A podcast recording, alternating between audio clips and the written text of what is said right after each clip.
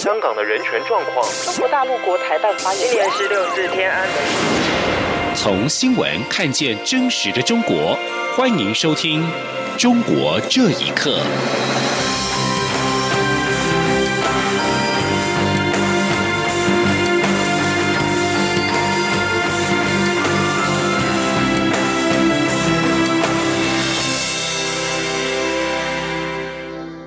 听众朋友们，晚安，欢迎收听《中国这一刻》，我是李自立。针对美国白宫记者张金义八号在美国总统川普举行的疫情记者会上回应川普询问时，宣称他来自台湾，回避他在直属上海市委及上海人民政府的中共党政媒体东方卫视任职的身份，遭到大陆委员会认定违反《两岸人民关系条例》，将依法开罚。并将此案移交国家通讯传播委员会 N C C 执行。N C C 今天面对记者询问时表示， N C C 已经在二十三号成立工作小组，并召开过一次会议，准备启动调查。综合规划处检任视察王伯询说，我们原则上将透过工作小组来启动调查程序，然后收集相关资料以及盘点相关的工作。那也会透过这个工作小组，然后成立跨部会的联系窗口来调查这个案子。另外，民进党籍立委赵天麟今天指出，铜锣湾书店店长倪荣基遭泼漆案，应该以国安事件处理。对此，大陆委员会表示，反渗透法对于境外势力的渗透干涉已经有明确的规范。如果有中共介入的证据明确，将依相关规定予以严惩。陆委会表示，目前全案正由检方积极侦办中，警方、调查局及国安单位也会全力的搜证，了解此案有没有危害国安的证据。台湾是民主社会，不会容许任何境外势力的挑战台湾的民主法治。民间团体中国人权律师团二十六号发表声明，纪念唐吉田刘维律师被吊销执照十周年，并且指这次事件是中国当局迫害人权律师的新起点。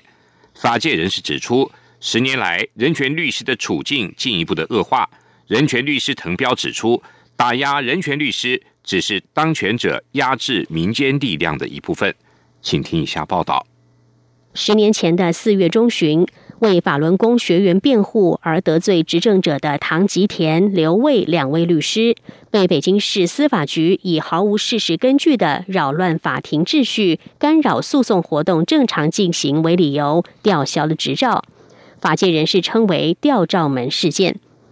中国人权律师团认为，这个事件在中国当局迫害人权律师的过程中具有指标性。在吊照门事件之后，人权律师的处境也进一步恶化。唐吉田在被吊销执照后，仍然积极介入维权行动，参与有关的法律研讨，因此在二零一一年被警方绑架，遭到酷刑，并身患重病。而刘卫律师则远避美国。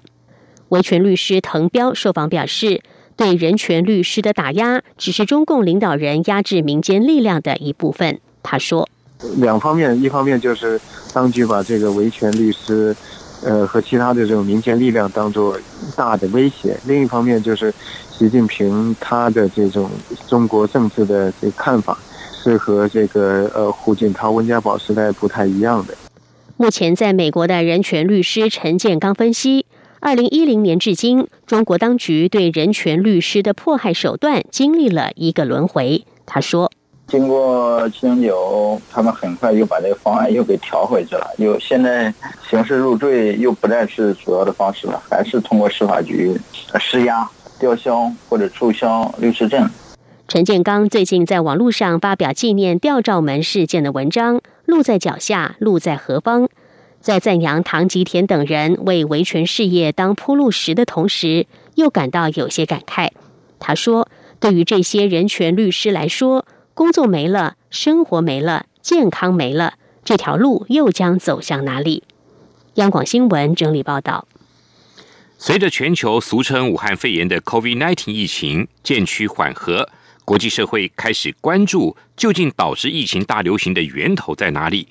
澳洲国会更呼吁成立专责小组展开调查。中国驻澳大使表示，若澳洲坚持呼吁国际社会针对疫情的源头进行调查，可能会引起中国消费者抵制。而这番言论引发澳洲政界的反弹，请听以下报道。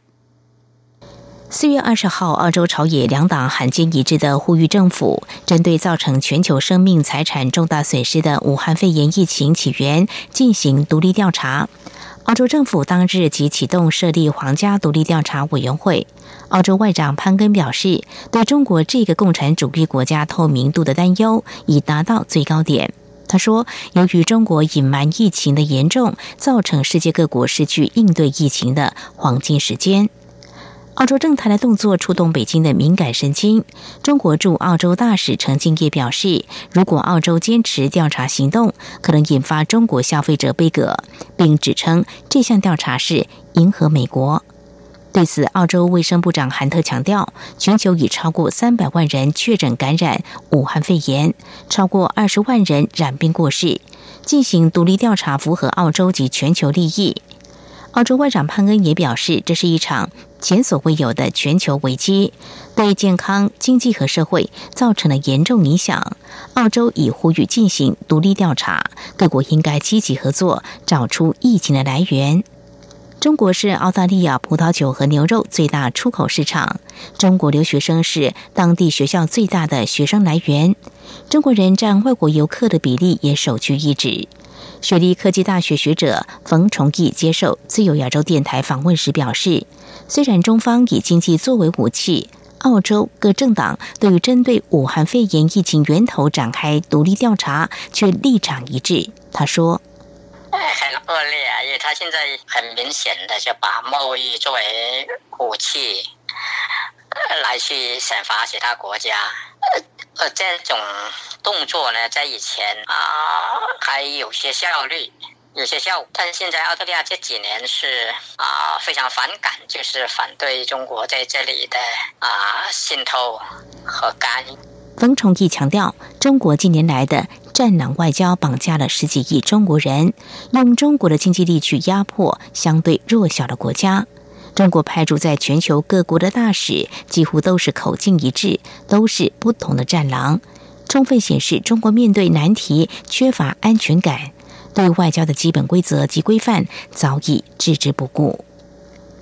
央广新闻整理报道。北京市官方今天下午宣布，首都疫情防控取得阶段性重要成效，从三十号零点起将一级回应机制调到二级，但境外湖北跟武汉还有高中风险地区也返回的人员到北京的话，仍然必须要集中隔离十四天。中国十三届全国人大常委会第十七次会议上午决定，以推迟的全国人大会议定在五月二十二号在北京举行，全国政协会议定在五月二十一号召开。为此，两会代表进京是否应该就医学来观察十四天成为关注的焦点。根据新京报报道，北京市政府副秘书长陈培今天下午在记者会中表示，要严格社区管控，持续封闭管理，出入证实名制管理，严格进京检查站管理，持续的保持最高等级的查控，学校要封闭管理，入校要测体温。此外，要严格就医管理，实名制预约，加强对出院患者的筛查，严格阻断院内的疫情传播。北京市民原则上不出外旅游，严格管控标准，从境外到国门再到家门闭环管理。在武汉肺炎武汉解封以后，黑龙江省却成为中国俗称武汉肺炎的 COVID 十九 的新疫区。德国之声报道，与俄罗斯接壤下辖口岸城市绥芬河市的牡丹江市，官方二十六号下令要各户派一人外出采买生活必需品后立即返家。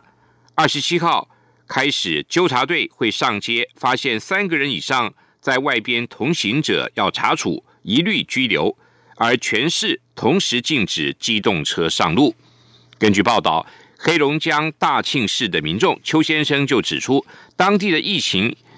在趋严之后，全国各地对东北的偏见也会加深，如今中国网络上已经能够看到对东北的歧视，而未来黑龙江人得面对大规模的就业歧视，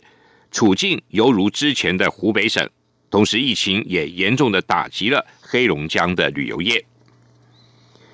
全球知名的运动鞋 Nike、Adidas 代工大厂宝成在中国的子公司裕元工业今年的第一季税后净损约六千到七千万美元。宝成指出，主要是受到武汉肺炎 COVID 十九 疫情的冲击，复工迟延也对供应链造成了不利影响。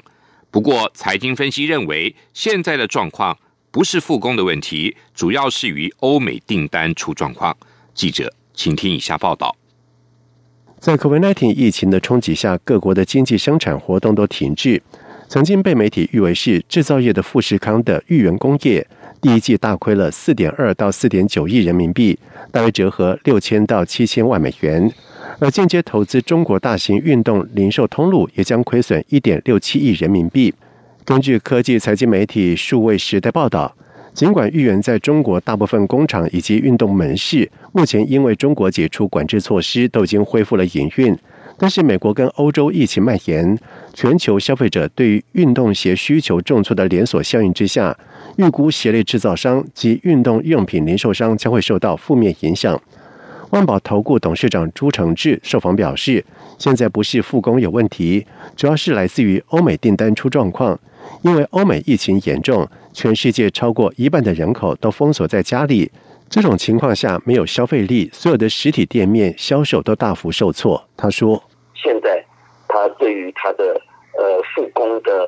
工人的排班、生产线的开设，他可能就不需要这么多，因为在今年的 Q 一总共它的营收呢只做了不到六百亿，大概年衰退是 百分之二十二点四。 我们展望四月份这个数字也不见得会有什么特别的好转。另外，尽管中国大陆目前连湖北都已经复工，但是过去是事求人的市场，现在却成为人求事，找工作是处处碰壁的状况。武汉民众张展受访表示，身边的很多朋友也在待业当中，虽然说很多工厂复工，但是只有少数人上班，大部分人还没上班。他说，解封之后你要再患病的话，你这个费用要自己承担，这个盈利用户都会，然后如果有一例这个感染病的话，那他承担的这个医疗的费用啊什么的就很难承担。台湾金融研训院长黄崇哲受访表示，受到疫情的影响，生产成本提高，包含了配料、备料、运送、人流成本面的增加，但是需求端减少。他说，复工没有复产，复产却难以复原，若要恢复到过去生产情况或者是市场价格，在一两年内都很困难。央广新闻整理报道。香港本土民主前线发言人梁天琦因为二零一六年旺角事件被裁定触犯了暴动跟袭警罪，先前被判刑六年，他之后就刑期提出了上诉，但今天被香港高等法院正式驳回。同时，同案被告卢建明及黄家驹的相关上诉案也被驳回。梁天琦因为旺角事件被判刑六年，之后提出上诉。高等法院二零一九年庭审讯后宣布押后裁决。梁天琦的代表律师当时就表示，梁天琦只会就刑期提出上诉，不会就定罪提出上诉。卢建明跟黄家驹也提出了上诉，法庭一并审理。卢建明跟黄家驹分别被判刑七年跟三年半。本民前由一批年轻人在二零一四年战中运动之后成立，主张香港民族自决，而被视为港独组织。